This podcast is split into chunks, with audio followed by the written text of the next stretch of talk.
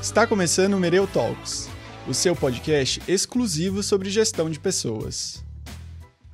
Esta é uma produção da Mereu, a plataforma ideal para impulsionar a performance e engajamento dos colaboradores. Olá, está começando mais um episódio do Mereu Talks. Eu sou Gustavo Araújo, sou gerente de marketing na Mereu e eu vou ser host do Mereu Talks nessa segunda temporada junto com a Camila Guimarães. É, semanalmente a gente está convidando pessoas para falar sobre gente gestão e a prática no dia a dia. E hoje a gente vai falar sobre employer branding. Comigo hoje eu tenho o Ivan, que é cofundador da Mereu. Tudo bem, Ivan? Tudo jóia, Gus. É um prazer estar aqui com você. E para falar, nesse tema que conecta, na verdade, vários projetos e processos dentro do RH, né? Employer Brand.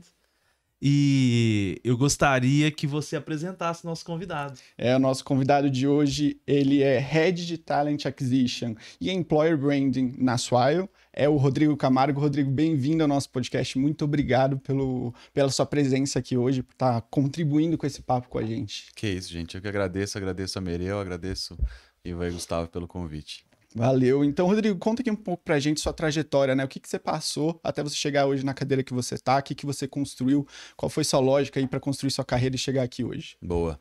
É... Eu tenho, acho que num outro, um outro papo com o Ivan, né? Falei da, da carreira em comum que hoje muita gente faz e migra para RH. Eu migrei para RH há 10 anos atrás.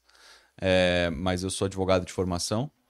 É, atuei na área somando aquele período de estágio. Naquela época não tinha nem a lei de estágio, a gente trabalhava tanto quanto os advogados. é, então, somando estágio e depois um período advogando, fiquei sete anos na área jurídica. A gente está aqui próximo da Avenida Paulista, né? Trabalhei muito aqui e vim muito para cá é, por conta do, desse período no direito. É, sempre em escritório de advocacia, então sempre também é quase que sempre atuando com direito tributário. É, cheguei a iniciar uma pós-graduação em direito tributário também, é, que, eu, que eu acabei não encerrando. É, e migrei no começo de 2014, então há nove anos atrás aí, é, para o mundo de RH, como eu, primeiro como headhunter, uhum. o que é também comum, né? Acho que existe essa aceitação de pessoas que não conhecem tanto de alguma matéria ali dentro para o mercado de, de, de recrutamento Headhunters. Fiquei três anos numa consultoria, de lá migrei e fiz uma, acho que é, é uma das principais mudanças de carreira indo para uma empresa de tecnologia, para uma Big Tech, trabalhei no Uber um período, é, quase três anos. Depois tive outras passagens, sempre focado em recrutamento e seleção, é, já com algum escopo de employer branding, né? Uma última experiência antes da Swile, é, assumi outros desafios ligados também é, tanto a, a, a, a, employer branding e recrutamento, mas também à educação, né? A comunicação. É, e, e, acho que assim cheguei aqui, né? Em 2023 na Swile, é, cuidando das áreas de talent acquisition e, e employer branding para o Brasil. E a gente tem uma conexão forte com a França também e faz um trabalho em conjunto com eles. Bom, muito legal, Rodrigo. De novo, muito obrigado pela presença aí. E para iniciar o nosso papo de pontapé, assim, acho que acho que a gente pode começar falando que não é employer branding, né? Acho que é um, uma pergunta ao avesso, assim. Como é que a gente faz a diferença entre o que, que é employer branding e o que não é? Ou seja, employer branding é enviar um kit para um novo colaborador, employer branding é a gente ter um, um escritório descolado e postar muita foto sobre esse escritório ou não, né? O que, que não é o employer branding? Boa. Boa, Gustavo. Pode ser uma, um pedacinho muito pequeno isso, acho que eu faria a composição sim do que, que pode se classificar dentro de um conceito, mas acho que é muito mais abrangente. Uhum. E eu acho legal de falar o que não é, pegando um gancho é, daquilo que eu acredito ser o mais importante, assim. É, employer branding não é contar mentiras, então assim, você precisa como empresa falar a verdade sobre o que, que você é, o que, que você faz e é dessa forma que você vai atrair as pessoas certas para sua empresa, vai manter as pessoas certas na sua empresa e vai engajar, porque employer branding eu, eu, né, passa por uma pessoa interessada na sua empresa, uma pessoa candidata, depois a pessoa colaboradora e muitas empresas fazem muito bem, muitas não, vai, talvez muito poucas empresas façam isso muito bem, que é cuidar do alumni, do ex-funcionário. É, isso também está tá no, tá dentro de, de da, do escopo de employer branding, né? É, e aí que, que eu acho que é importante quando eu falo de não contar mentiras, né? É, cada empresa tem as suas características, seus valores, sua missão, sua né, visão, uma série de, de questões culturais também daquela empresa. E, e para o seu employer branding dar certo, você precisa realmente falar o que você faz é, para trazer as pessoas certas. Então, acho que um, um, um exemplo prático, é, se você for pensar talvez numa área hoje que a gente possa falar isso, não quero aqui de forma alguma, é, é, acho que é uma característica mesmo desse mercado, mercado financeiro. Se você for pensar, principalmente em algumas empresas específicas, é um mercado mais agressivo, trabalha-se altas horas, o mundo sabe disso. É, e acho que essas empresas não precisam esconder isso. Assim, em compensação, o que, que você vai receber? Provavelmente é um dos mercados por trabalhar com recrutamento há muito tempo, eu sei, é um dos mercados, ou o mercado com os maiores pacotes salariais, bônus e etc. Então, não tem um outro lugar que você vai ganhar mais dinheiro que não seja no mercado financeiro. A não ser que você seja hoje em dia um influencer, acho que você vai ganhar mais dinheiro ainda. Trabalhe hoje em dia com, com né, é, é, obviamente, em outras profissões, mas no mercado tradicional, mercado financeiro. E acho que não existe uma empresa no mercado financeiro que queira contar uma história diferente. Se ela quiser contar uma história diferente, ela não vai estar falando a verdade. Né? Então, assim, é um ambiente onde é, vai existir alta carga de trabalho, pressão, uma série de coisas. Em compensação, o que, que você ganha? Talvez, muito provavelmente, muito dinheiro. É, talvez 90% do mercado não queira isso. As pessoas hoje em dia, né, ainda mais, acho que a, a, o novo, hoje a gente olhando geração Z e uma série de outras gerações já não olham tanto para isso. Mas existe pessoas de todas as gerações, uns 10%, que elas querem isso. Elas não se importam, elas podem trabalhar 12, 14 horas por dia eles querem ganhar muito dinheiro num curto espaço de tempo. E tudo bem. Então existem essas, essas empresas para esses dois grupos. E eu acho que é muito importante de employer branding você contar as verdades sobre a sua empresa e você vai atrair as pessoas certas. Senão, você conta uma historinha e, e, e né, assim, se você não, não se, se você não for transparente, você vai atrair as pessoas erradas para sua empresa. E aí você vai ter outros problemas, né? As pessoas não vão ficar, um, um auto turnover e, e aí não é o, não é o ideal, né? É, é uma, acho que e assim, eu peguei esse gancho e contei um pouco desse caso porque eu vivenciei um pouco disso. Uhum. É, eu acho que virou muito hype, assim, muito trem. Hoje em dia, você falar que você é de tecnologia, que uhum. você tem a sua piscina de bolinha, uma série de coisas dentro da sua empresa é o legal, né? uhum. Mas é, teu modus operandi não condiz com aquilo. Não é assim. é sustentável. Então, não adianta. Aí você vai trazer a pessoa que acha que aquela empresa, ah, não, é igual tal empresa de tecnologia porque eles têm esse e esse. Não, assim, aquilo ali é muito no, no velho ditado para inglês ver. E, e no dia a dia, ainda é uma empresa que carrega muito né, da sua cultura, dos valores ligados a talvez uma, digamos, uma, de novo, uma instituição financeira, uma empresa de um banco de investimento, coisa do tipo. É, tudo bem que hoje você pode ter é, um dress code flexível, você pode ter algumas coisas que vão facilitar, mas né, a, é. gente sabe o que pega no dia a dia. Então, para mim, marca empregadora não é contar uma história do que você não é, assim, você tem que falar a verdade. E senão você cria frustrações, tanto do lado da empresa quanto do lado da pessoa, e ela vai sair, né, falando e, mal e e aí é realmente é o oposto não. do que é o objetivo do, do employer branding. E isso né? vai manchar a sua marca empregadora Exato. muito mais do que o contrário, assim. Isso vai digamos que jogar contra, uhum. né, do que jogar a favor, assim. Então, é, acho que existe essa preocupação e não é algo muito muito tradicional no Brasil as empresas é, se preocuparem olharem para a marca empregadora do jeito que hoje em dia, né? Hoje em uhum. dia é uhum. muito mais isso é um conceito é, e é muito mais maduro lá fora. Consequentemente também é, é um pouco mais forte. Eu não diria mais forte em empresas de tecnologia, acho que às vezes é mais orgânico em algumas empresas de tecnologia. Mas é, eu acho que é um conceito que está começando cada vez mais a provocar até essas empresas mais tradicionais do o que, que a gente fala sobre a gente. Né? Legal. Vamos entrar num outro assunto, não, ainda no, no mesmo, para a gente explorar mais o que é employer brand, mas quando a gente fala de employer branding, a gente tem outros temas, outros processos que se correlacionam e a gente queria entender as diferenças uhum. ou, ou se está ali integrado dentro uhum. de um de um escopo maior de employer branding, que é o endomarketing, a comunicação interna e a experiência, né? A, a jornada e a experiência do colaborador dentro da empresa. Uhum. Como que você vê essa conexão uhum. é, com o employer branding? Boa. Do meu ponto de vista, tudo isso está dentro de employer branding, employer branding não está dentro de tudo isso. Assim. Uhum. Então, isso transcende um pouco o employer branding em algumas ações, mas tudo isso se conecta com o employer branding de alguma forma. Então, é, a própria questão do endomarketing, que hoje é relativamente eu vejo, né, menos falado inclusive do que o próprio employer branding no dia a dia das empresas, mas que é, ele visa fortalecer e promover a questão da cultura da empresa dentro, né, é, olhando principalmente para fazer como fazer isso com, diretamente com seus com as pessoas colaboradoras, com seus funcionários, é, aplicando técnicas de marketing internamente. É, uhum. e para mim isso é, é uma grande característica também do próprio employer branding. O employer branding se, se beneficia né, de um trabalho de endomarketing muito, muito forte e precisa estar conectado. Assim, até se a gente for entrar num detalhe, para mim, employer branding é, tem que estar muito próximo de marketing. Você não pode ter uma, uma incoerência entre o que você faz sobre e fala sobre o seu produto e você faz e fala sobre o seu time, as suas pessoas, né? É, as, então, no final das contas, são áreas independ, dependendo do lugar, né? Hoje, por exemplo, na Swile, um, a Swile, principal produto é, obviamente, o nosso é, produto aqui no Brasil, é, a gente vende para o RH, então a gente tem que falar com um time de pessoas, a gente tem que falar com um time que também tem os desafios de employer brand, que contrata, que demite, etc. Então, como é que a gente também, é, é, quase a gente sempre fala lá, né, em casa de ferreiro, espeto de ferro, a gente tem que ser isso é, e, consequentemente, o nosso, a nossa conexão com o marketing tem que ser muito forte. Muitas vezes eu estou pensando em fazer uma ação de employer brand, na verdade aquilo tem um impacto porque se comunica muito com o nosso é, cliente final e o marketing tem que estar envolvido, porque aquilo, na verdade, tem que ter o tom de voz que o marketing impõe sobre o produto, uma série de coisas. Então, é, é, existe essa. Muitas vezes parece, parece uma sobreposição, mas acho que tem que ser uma parceria uhum. né, entre essas áreas.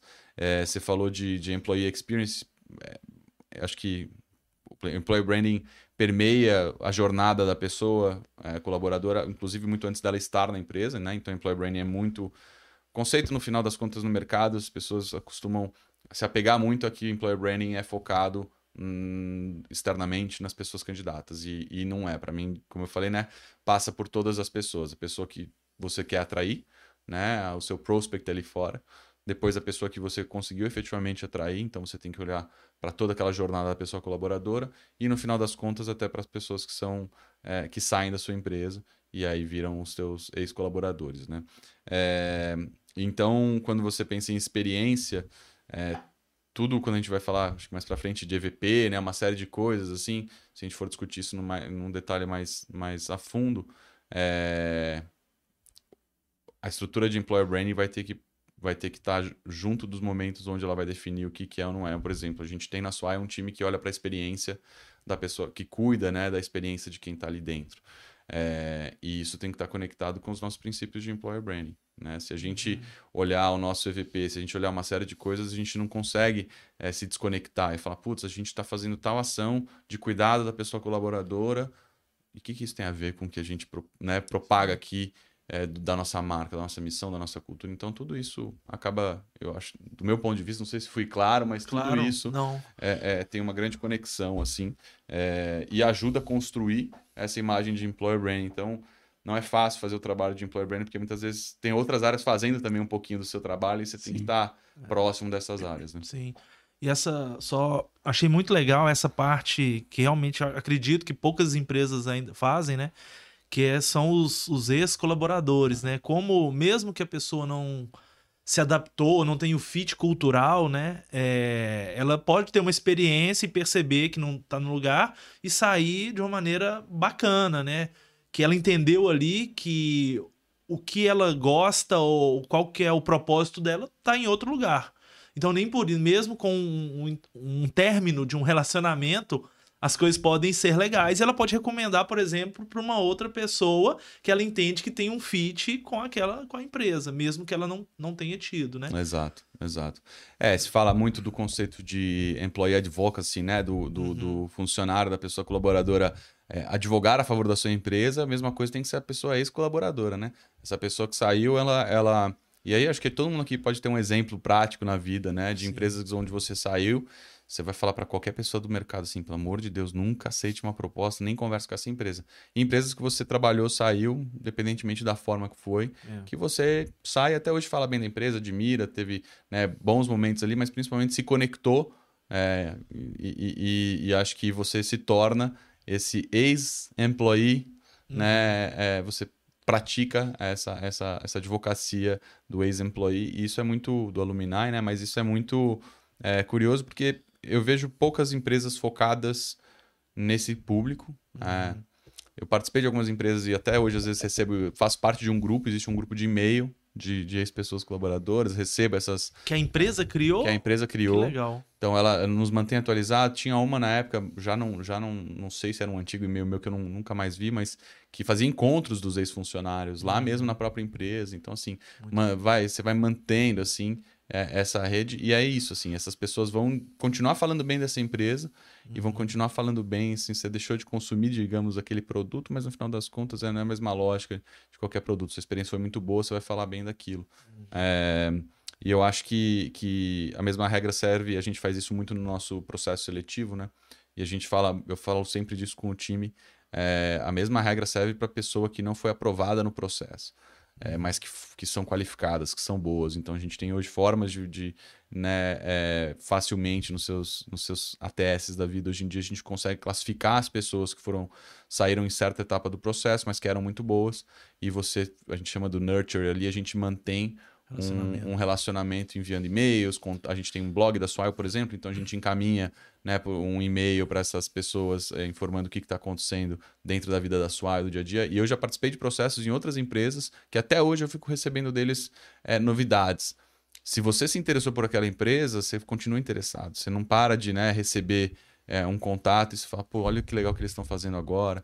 Então, contando esse dia a dia da vida deles, ainda para as pessoas que é, é uma forma inteligente de você manter o seu, seu, seu pool de pessoas interessantes aquecido é, quase que sempre, né? Uhum. Legal. É, eu sei que mais para frente a gente vai trazer mais sobre métricas e dados, mas é, eu acredito que o turnover ele vai acontecer, né? A pessoa ela tem que sair como promotora. Esse acho que é um grande objetivo da gente trabalhar ali em engajamento e até olhar métricas de NPS dentro da organização.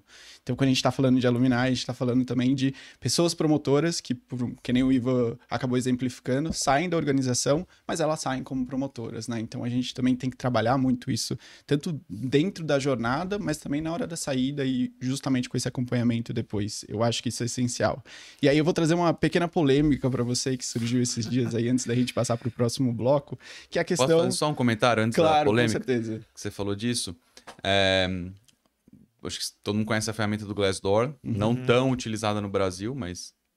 É, é não tá sei, viu? Porque lá na Mereu, por exemplo, a maioria das, das pessoas olham o Glassdoor antes de, de, de fato... Sim passar de um processo para o outro é uma ferramenta é. importante Não, aí, mas fala aí. Tá crescendo aí. muito, né? Mas, é, mas é muito consolidada lá fora e no Brasil tá, tá ganhando muito corpo. É, o, ma o maior número de reviews negativos no Glassdoor é de pessoas que saíram da empresa, né? Uhum. Então, você tem muita chance de ter um review positivo de alguém que ainda está lá, e a probabilidade é muito maior. Eu não lembro de números exatos, eu tenho alguns números é, inter... né? eu tenho alguns números inclusive diretos dos lugares onde eu passei, que a gente tinha esse indicador, e a nota ela chega a ser é, é, é, o, o, a média, o average score ali, ele é metade é, do average score das pessoas que ainda estão na empresa. Então, Sim. assim, é, essa percepção, né? Esse, esse, se você não cuidar desse, dessa pessoa, desse ex-funcionário, dessa ex-pessoa colaboradora, olha que efeitos que ela pode gerar, né? Ela pode. E hoje em dia as redes estão aí, acho que a gente Exato. também pode discutir isso depois, né? É, o efeito é muito grande. Então, por isso que é, é, olha, olha o cuidado que você tem que ter com uma pessoa que você nem imaginava uhum. e o impacto que ela pode causar numa pessoa que pode vir, que você queira que venha se tornar a sua pessoa colaboradora. Não sei se eu te interrompi, Gustavo, mas. É, foi ótimo, a colocação fez total e, sentido. E hoje, só, só para fechar esse assunto, e hoje, né, assim como as pessoas pesquisam nas redes sociais sobre um produto que quer comprar, a pessoa pesquisa também quem é essa empresa que, que ela faz, como ela impacta os seus clientes e os seus colaboradores, né? Então, é, se você quer realmente atrair as pessoas talentosas, que têm um propósito, é importante tratar desse tema, né? Ele é Exato. muito relevante, né? Exato. É, isso, isso até tem os dados, né? Eu lembro de. Eu não tô com todos aqui, mas é, eu lembro que nove em cada dez pessoas que ouvem falar mal de uma empresa não se candidatariam para trabalhar uhum. naquela empresa. Então, assim, só tem uma pessoa que não levaria isso em consideração, talvez ache que esse feedback não seja válido, etc. Mas as pessoas consultam e as pessoas que consultam enviam uma nota baixa. É, e a nota baixa do Glassdoor não é uma nota 1, 2, é um 3,5 próximo de 4, já não é uma nota maravilhosa. É, essa pessoa já não, não considera tanto trabalhar lá. E tem um outro tópico curioso sobre o Glassdoor, é, o, a forma como eles como eles é, criam esse score, Uhum. ela é não é só pela média das pessoas que, que deram nota, e sim pelo, pela, pelo tempo, né? Então, quem deu uma nota mais recente tem um peso maior no Uhum. final. Então, a necessidade de. Isso eu acho totalmente válido, né? Porque a empresa realmente muda É. em dois, três anos. Sim. Então, aquela nota, imagina que a pessoa teve 10 notas excelentes em 2020 Sim. e 5 notas ruins em 2023. É, Tem o, uma que, o tendência que de que conta é- é muito mais essa nota de Exato. 2023. Então, Uhum. o score do Glassdoor é inteligente nesse sentido é, e te traz um retrato mais atual do que, que é aquela empresa. Uhum. Legal. E eu sei que a gente tem aí também características de empresas que estão passando por grandes demissões, layoffs, mas a gente também tem. é, apareceu tempos atrás a questão de demissão humanizada. Acho que isso foi um tópico que gerou muita discussão nas mídias. É, isso deve e tinha a ver ali com employer branding, talvez não sei se a mais assertiva ou não das estratégias, mas aconteceu.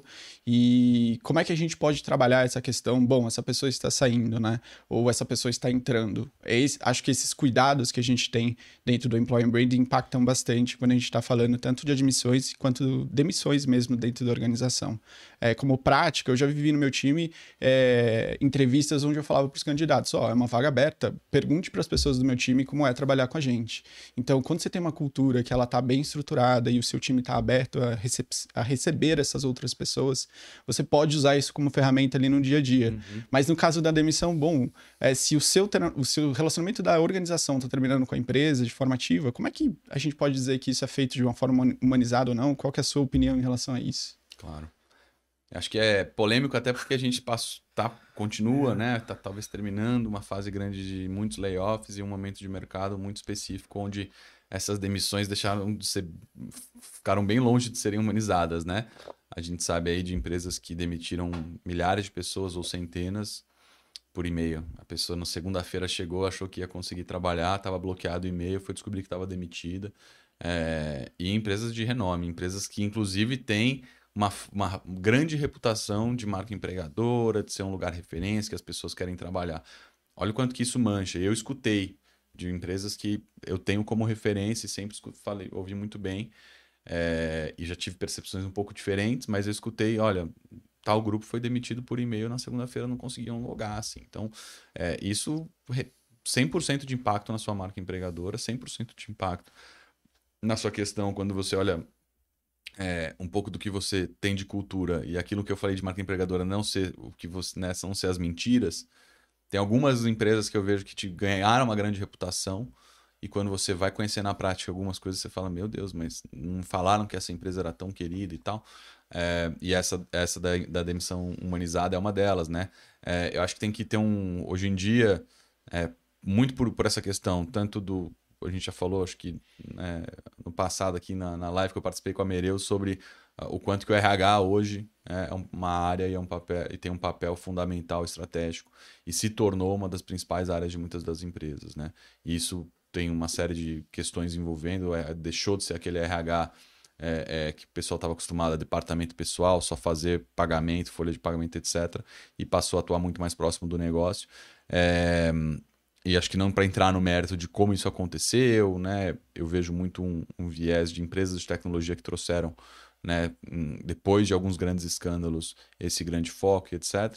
É, mas, mas acho que hoje em dia as coisas estão, têm reverberado muito em razão de rede social. É uma forma você consegue, a gente sabe o quanto que é viral um vídeo falando mal, inclusive ele é muito mais viral do que um vídeo de alguém falando bem sobre algum, alguma coisa, qualquer, qualquer coisa que seja ela. Então, é, a demissão é, humanizada é, ou a não humanizada vai te colocar muito num, num alvo de ser uma empresa para ser criticada e que as pessoas não vão querer trabalhar.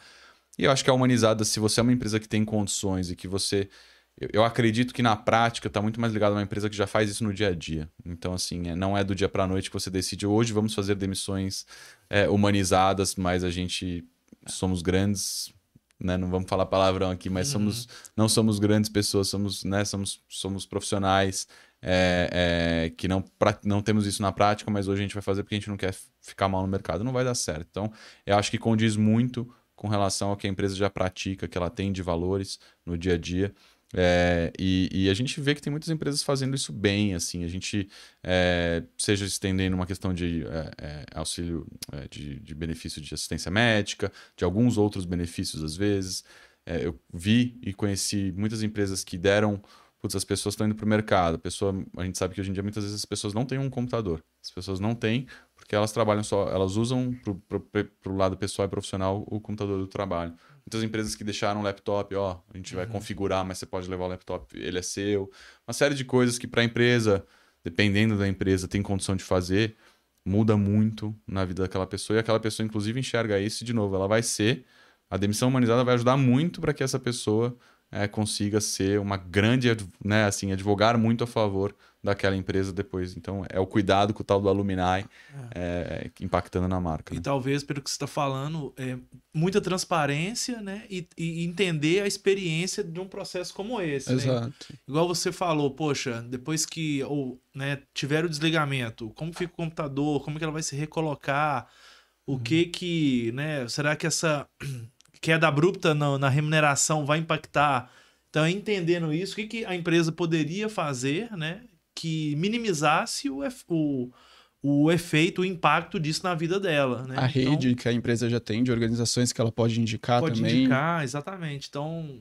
Ah, é... O humanizada tem que estar no processo todo e não na é. demissão só. Não é só é, ali. Exato. É, acontece, começa lá, né? Para mim vai de novo permear quase que toda essa jornada da pessoa colaboradora antes dela ser, né? Então uhum. tudo é todos esses processos sendo humanizados, a demissão vai ser humanizada, digamos que, que, que quase que de forma automática. E não tem como você criar e achar que você vai fazer uma demissão humanizada se no dia a dia a pessoa vivia e estava no próximo uhum. de um uhum. burnout, estava, né? Tava tudo péssimo naquela, naquele ambiente, naquela empresa. Não é uma demissão humanizada que vai resolver, uhum. né? E, e, e, e, acho que nenhuma demissão é boa. É, é. Quase que nenhuma é boa, mas com certeza a humanizada impacta um pouco menos. Quem já passou por isso sabe é, das consequências, né, de, do, do dia para a noite. Você, hoje em dia eu vejo no passado, né, trabalhando com tratamento, o outplacement, nessas consultorias que ajudam a pessoa a se recolocar, era uma coisa de altíssimos, assim, alto nível, né? Um, uhum. Geralmente um nível de diretoria, executivos. Uhum. É, e hoje em dia não. Hoje em dia você vê muitas pessoas num nível às vezes nem de gerência, coordenação, especialista, etc. Às vezes talvez até analista, que a empresa, ó, vamos te pagar, ou a gente vai te oferecer aqui um plano com uma consultoria que vai te ajudar a se colocar. Uhum. Para algumas pessoas é a primeira vez indo para o mercado. Então, é isso. E acho que essa mudança, olhando para vários níveis dentro de uma empresa, tem uma ligação direta com é, o quanto que o cuidado hoje né, é, é, é importante, como que gente gestão está sendo vista de forma diferente. Né? Rodrigo, agora eu queria puxar com você a questão de ações e cases que a gente tem dentro do Employer Branding. É, eu acho que EVP, que, é, que a gente está chamando aqui de Employee Value Proposition, o EVP acho que pode ser um grande case dentro de Employer Branding. Né? Como é que você enxerga o EVP hoje é, dentro de Employer Branding nessa jornada toda? Boa, correto, Gustavo. Acho que é, é, essa proposta de valor da pessoa colaboradora, né, o, o, o tal do Employee Value Proposition, é, ele é o começo de tudo dentro da, né, de uma estratégia de marca empregadora. Então, é, e, e, eu acho que é muito difícil você ter uma expectativa de ter uma marca empregadora forte se você não tiver um EVP construído ou minimamente estiver no caminho de, de construção de um EVP. É, e que também muda. Né? Então não é fazer isso uma vez há 20 anos atrás e achar que é, a proposta de valor da sua pessoa colaboradora é a mesma e vai permanecer a mesma. Então, é, porque o EVP ele tem o principal objetivo de identificar os principais atributos da empresa, né? tanto o que a gente considera é, racional e emocional. Né? E aí ele define a sua proposta de valor para o mercado. Então você se define como o que, que a gente. E, e curioso, assim, né? O diagnóstico, como é que começa um EVP, você faz uma é, você tem que entrevistar as pessoas da sua empresa, de todos os níveis, começando por alta liderança, passando por. para elas, para elas né? E aí pode ser tanto seu time de employer branding fazendo isso, mas muitas empresas não têm um time, então tem muitas consultorias que fazem isso hoje em dia e fazem muito bem. É...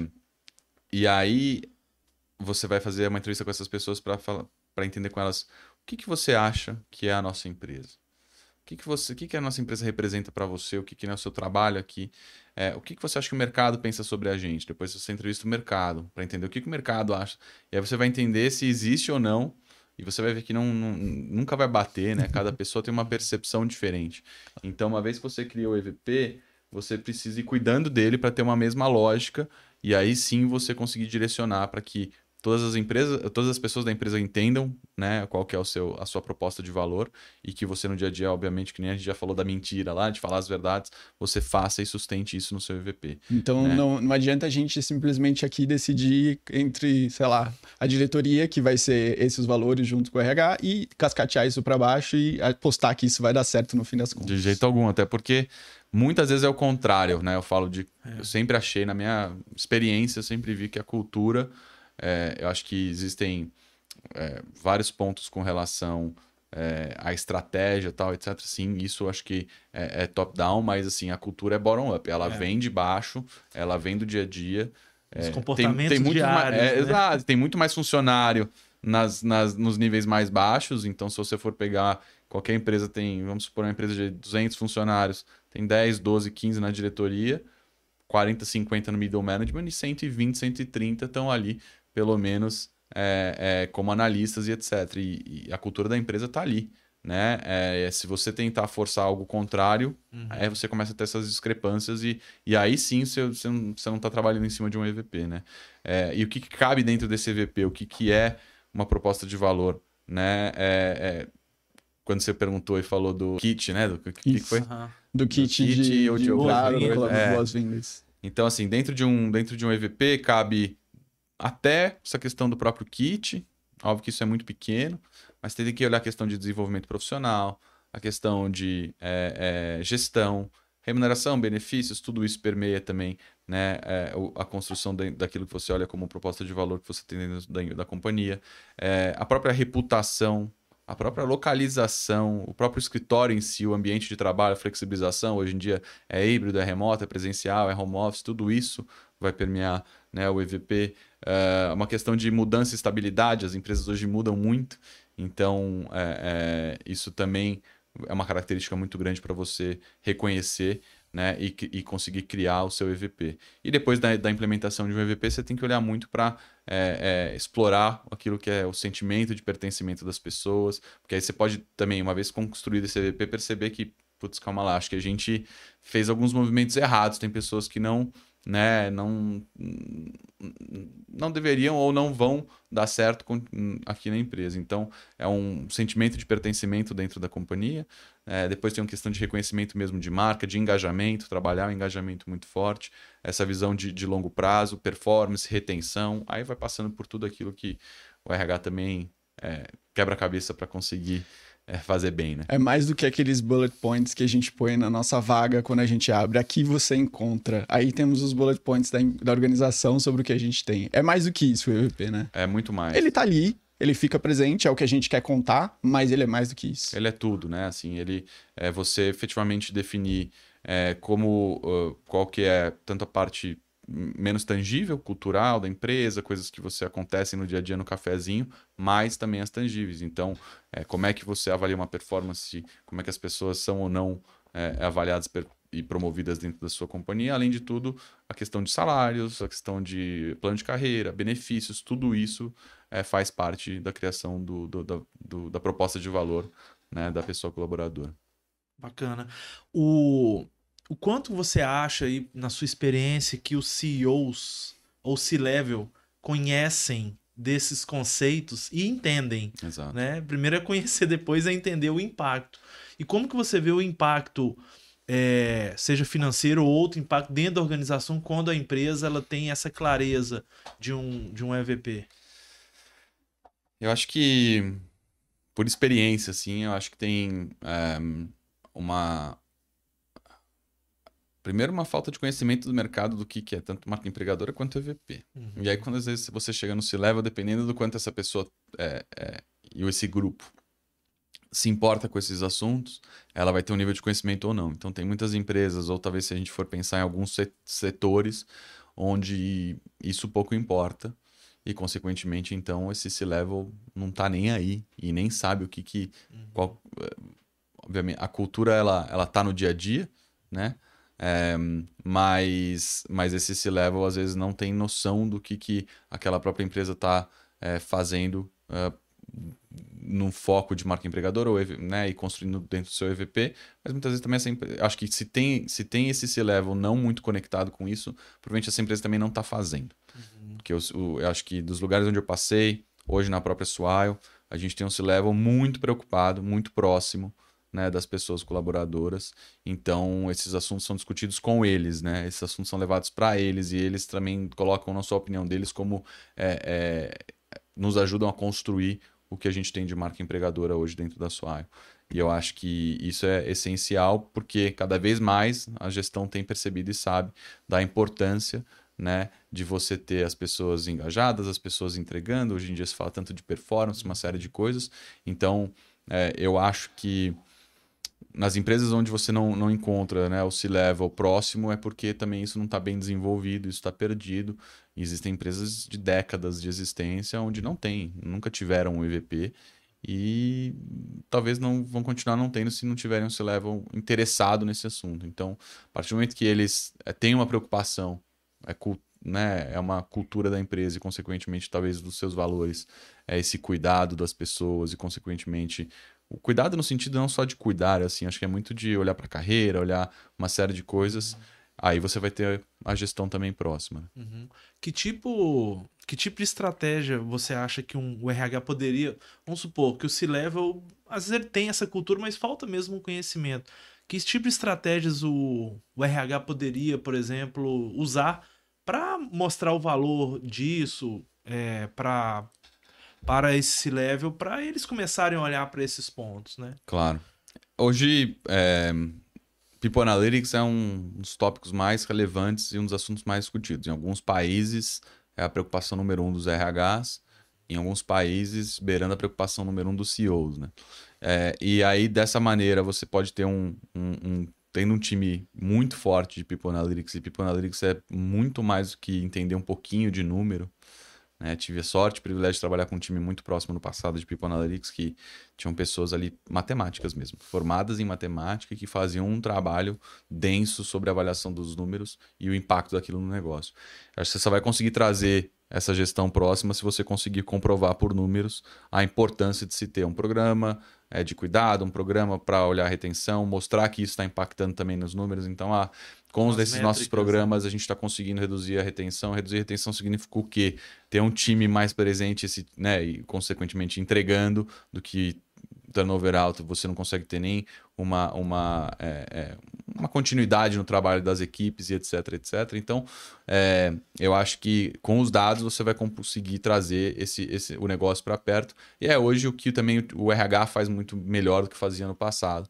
Né? Traz dados né, concretos para o negócio e mostra, olha, é, com a diminuição do turnover, a gente também trabalhei em uma empresa onde tinha um altíssimo índice de contratação interna, uhum. movimentação interna. Um terço das pessoas no mundo se movimentavam internamente. Então, assim, a empresa é tão é, tem uma importância, cuida tão bem, né, e olha tanto para a carreira dessas pessoas que elas se movimentam internamente, elas não procuram sair da empresa, elas procuram sair talvez dos seus times, uhum. das suas áreas, mas elas ainda vão se desenvolver lá. Talvez você pegar novos desafios, não não que que o que ela faz ela não goste, mas ela está sempre buscando outros desafios, a empresa promove isso. Exato. E aí passa pelo upskilling, reskilling, tudo, toda essa história, mas assim, é, no final das contas, a, a alta liderança só vai é, é, olhar com cuidado para isso se os dados comprovarem. A gente sabe que tem que, para mim, o principal foco do RH é impactar no negócio e você só vai impactar se você conseguir comprovar por resultado, por números, que as suas ações, sejam elas de employer branding, de recrutamento, de treinamento, estão gerando algum retorno positivo para a empresa. Né? Perfeito. Legal. E dentro dessas métricas, Rodrigo, qual, quais dessas hoje você tem olhado quando a gente está falando de employee branding? É SLA, SLA de vagas, o, quantas pessoas se candidataram, quantas de fato estavam ali para a vaga que vocês abriram, diferença entre vagas e áreas? O que, que vocês têm olhado hoje em relação a métricas especificamente para isso, já que a gente puxou o tópico aqui? Tem várias, é, tem até a quantidade de pessoas que se candidatam para sua vaga, né? Então, e aí depois para mim eu sempre falo para o time, não adianta só as pessoas se candidatarem, a gente precisa ter talvez o lead qualificado, então as pessoas certas se candidatando na mesma lógica aqui de, de vendas, uhum. assim. Não adianta a gente ter lá um pipeline lotado de pessoas, a gente, nossa, nossa marca empregador, né? Estamos fazendo um monte de coisa aqui, está chegando no, no público, e esse público não tem nada a ver com a nossa vaga, com a nossa empresa, então a gente está fazendo. Estamos direcionando para o lado errado. Então é a qualificação desse, desse talent pool e das pessoas que se candidatam. É, número de turnover é super relevante, de novo, porque até employer branding está muito forte dentro de casa.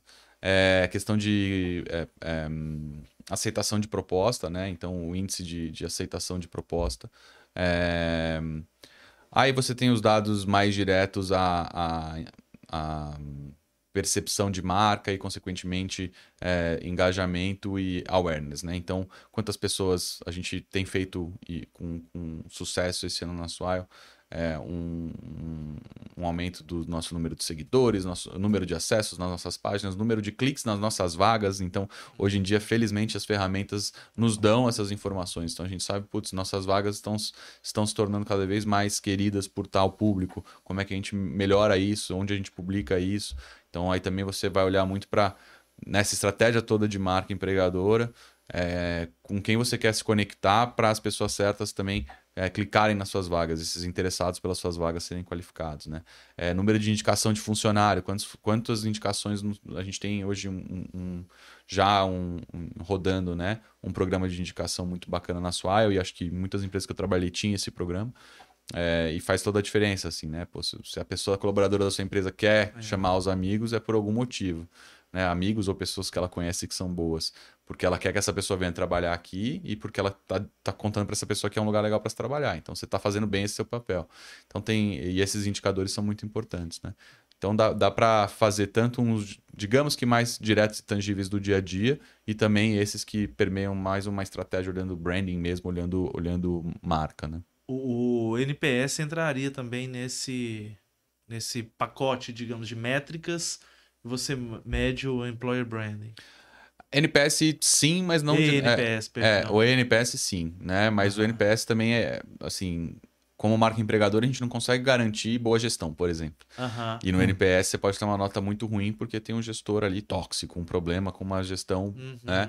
E aí não é 100%, então Entendi. não é uma nota direta que a gente consegue garantir que tudo que está ali dentro de um ENPS, uhum. é, o que, o que os nossos pessoas colaboradoras estão falando sobre a nossa empresa, é, a gente consegue impactar 100%, porque aí, para mim, é ENPS é responsabilidade da RH inteiro. Assim, todo uhum. mundo tem uma pontinha, tem um pedaço do ENPS ali. Eu vou bagunçar aqui. é, a gente sempre gosta de colocar coisas práticas na, na, nas entrevistas, até porque tem muita gente que às vezes ainda não está fazendo, não iniciou um processo de employer branding é, não, não, não sabe ou não começou ainda o Employee Value Proposition, para essas pessoas né, que estão liderando as áreas de gente e gestão, como que você fala assim, por onde começar? Então, assim, qual o básico, quais são os primeiros passos que essas empresas poderiam tomar para começar a estruturar? Lógico que é uma construção, demanda tempo. É, o que, que você recomendaria? Quais os primeiros baby steps, né, para começar a olhar para isso? Eu acho que, do meu ponto de vista, não tem como você tentar fazer isso sem conversar com alguém a respeito que conheça do tema. Então, assim, se você não tiver no seu time, vai ter que ser via alguma consultoria, uhum. é, vai ter que ser. Hoje existem muitas consultorias que trabalham diretamente com employer branding. É, e aí acho que esse é o trabalho. Assim, você precisa de um especialista. Você quer, né? Vamos supor na sua uhum. empresa, você quer, ah, a gente quer começar a discutir aqui. É, Qualquer outro assunto que seja treinamento e capacitação das pessoas, você precisa de alguém especialista nesse assunto para poder tocar. Então, employer uhum. branding não é diferente. E não dá para fazer employer branding não conhecendo de employer branding. E, e, de, e por ser um assunto ainda não tão é, difundido no Brasil, tem, diria que até diretamente nas próprias empresas, poucos profissionais. Eu mesmo trabalho com, diretamente com employer branding, não tem tanto tempo, tem pouco mais de um ano mas já fazia indiretamente muito isso também em outras empresas, mas conheço pessoas que já fazem isso há muitos anos e muito bem e já fizeram em vários lugares. Então acho que primeiro lugar é buscar quem vai te ajudar nesse assunto. Não uhum. dá para achar que você vai conseguir fazer isso dentro de casa sozinho, de verdade, assim. É, e segundo, aí vai partir né, desse processo com essa pessoa, entendendo o que, que, primeiro você quer alcançar. Né? É genuíno mesmo você querer buscar uma, um, uma ação de employer branding e efetivamente construir, fortalecer essa, essa área dentro da sua empresa? Ou, putz, é um tópico, é um assunto quente no mercado, quero falar sobre isso hoje em dia porque tá bombando não vai funcionar, assim, tem que ser genuíno. E, consequentemente, entender quais são, o que, que você busca com aquilo. Né? Se as, no final das contas a gente é, conseguir fazer essa, que nem a gente falou muito dos, dos, dos KPIs e etc., como é que você vai mensurar esse resultado?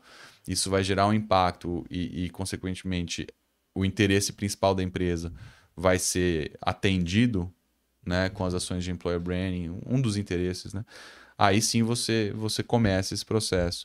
Se não, e acho que de verdade existem vários, eu já trabalhei também em momentos diferentes de outras empresas onde não era o foco, não era o momento, não tinha como olhar para aquilo. É...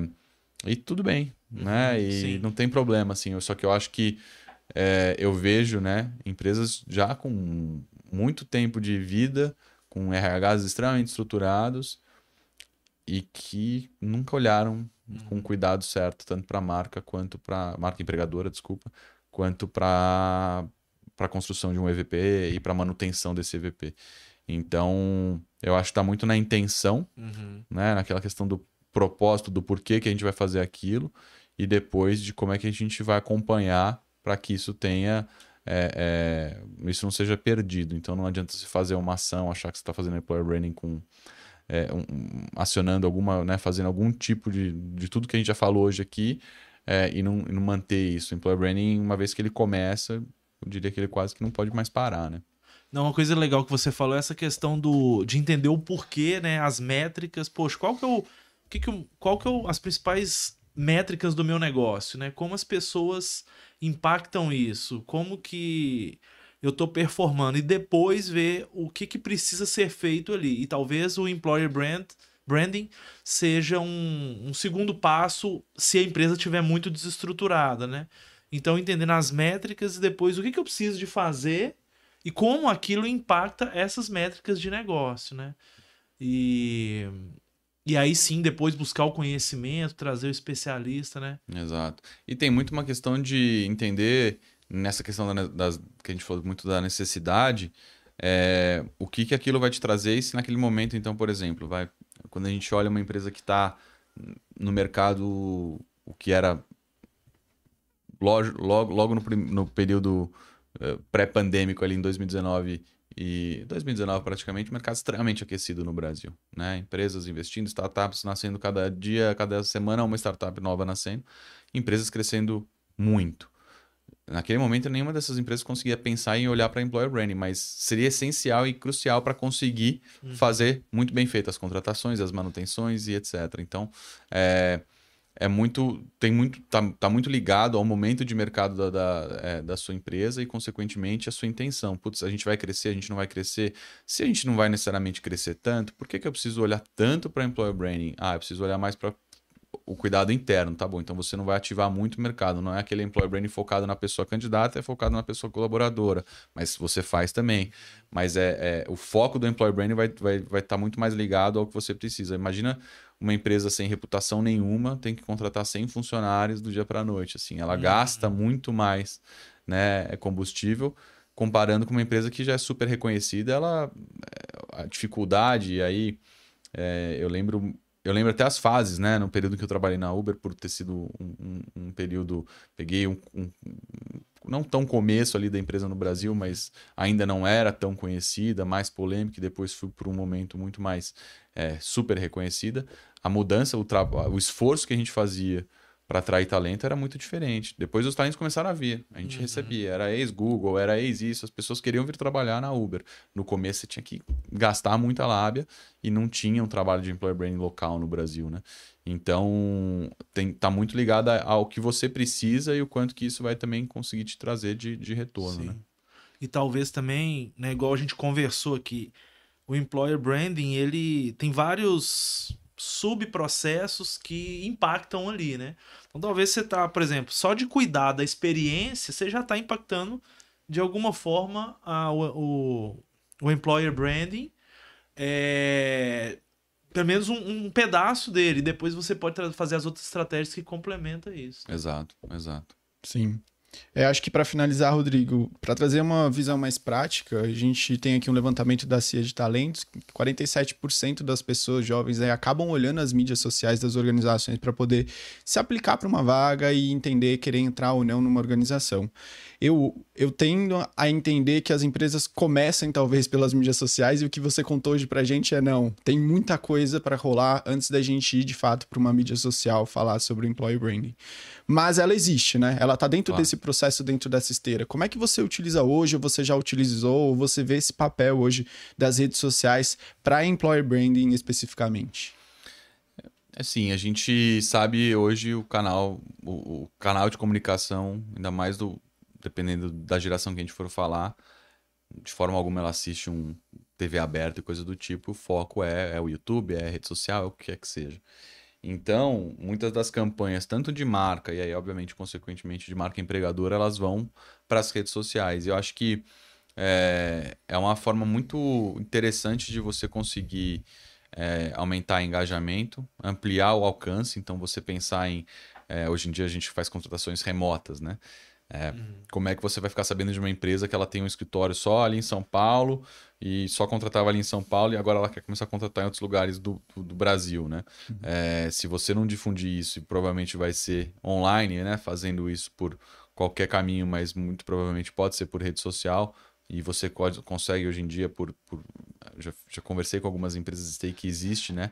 Você fazer aquela propaganda especificamente só para um mercado, ou só para um público, ou só para uma região, pelo, até próprio, pelo CEP, pelo ID da máquina e CEP, etc. Então, se às vezes você quer focar num público específico, talvez, é, vamos supor aqui, é, a gente sabe de, de alguma região ou de algum de alguma proximidade com uma faculdade, qualquer coisa do tipo, você quer falar muito da sua marca ali, você pode usar as redes sociais para isso. É, questão até de influencers, hoje em dia é um caminho, né? Uhum. É, já nos Estados Unidos tem é, influencers que, que ganham dinheiro com isso, falando de uma vaga numa empresa. Então, muitas vezes você pode, a gente usa na Swile influencers para a marca e para a marca empregadora, né? E são influencers que a gente quer que se conecte com o público que a gente quer atrair. Então, e hoje em dia existem influencers é, de negócio, né? A gente sabe. E, putz, a gente tem hoje em dia uma, uma pessoa que é referência em produto no mercado, a referência em tecnologia. Esse cara era o guru de tech de tal empresa e tal, tal, tal. Essa pessoa, ela pode muitas vezes ser é, uma porta-voz da sua marca e falar sobre o seu produto e, consequentemente, uma vez que surgir uma vaga, as pessoas que já seguem aquela pessoa vão falar, pô, nossa, eu lembro que o Ivan lá, que é influência de tal assunto, falou sobre a Mereu. Quero, né? Ou, obviamente você trabalha na Mereu, mas falou sobre a Suaio e coisas do tipo. Então, é um outro caminho. É, reputação, a gente sabe que é, comunicação, assim, quando a gente pensa em rede social, ela tem uma, uma questão de de olhar muito para a reputação da sua marca e como isso é visto para o mercado. Então, também é, chegaria nesse, nesse, nesse ponto.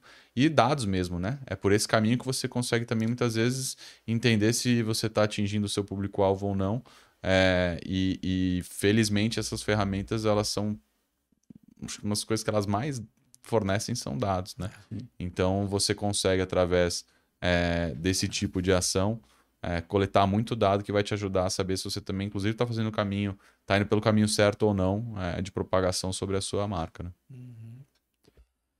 Tá certo. Ivan, quer puxar mais alguma pergunta antes da gente finalizar? Rodrigo, é, igual eu falei anteriormente, a gente gosta de coisas práticas para quem está lá acompanhando poder tentar implementar isso daí.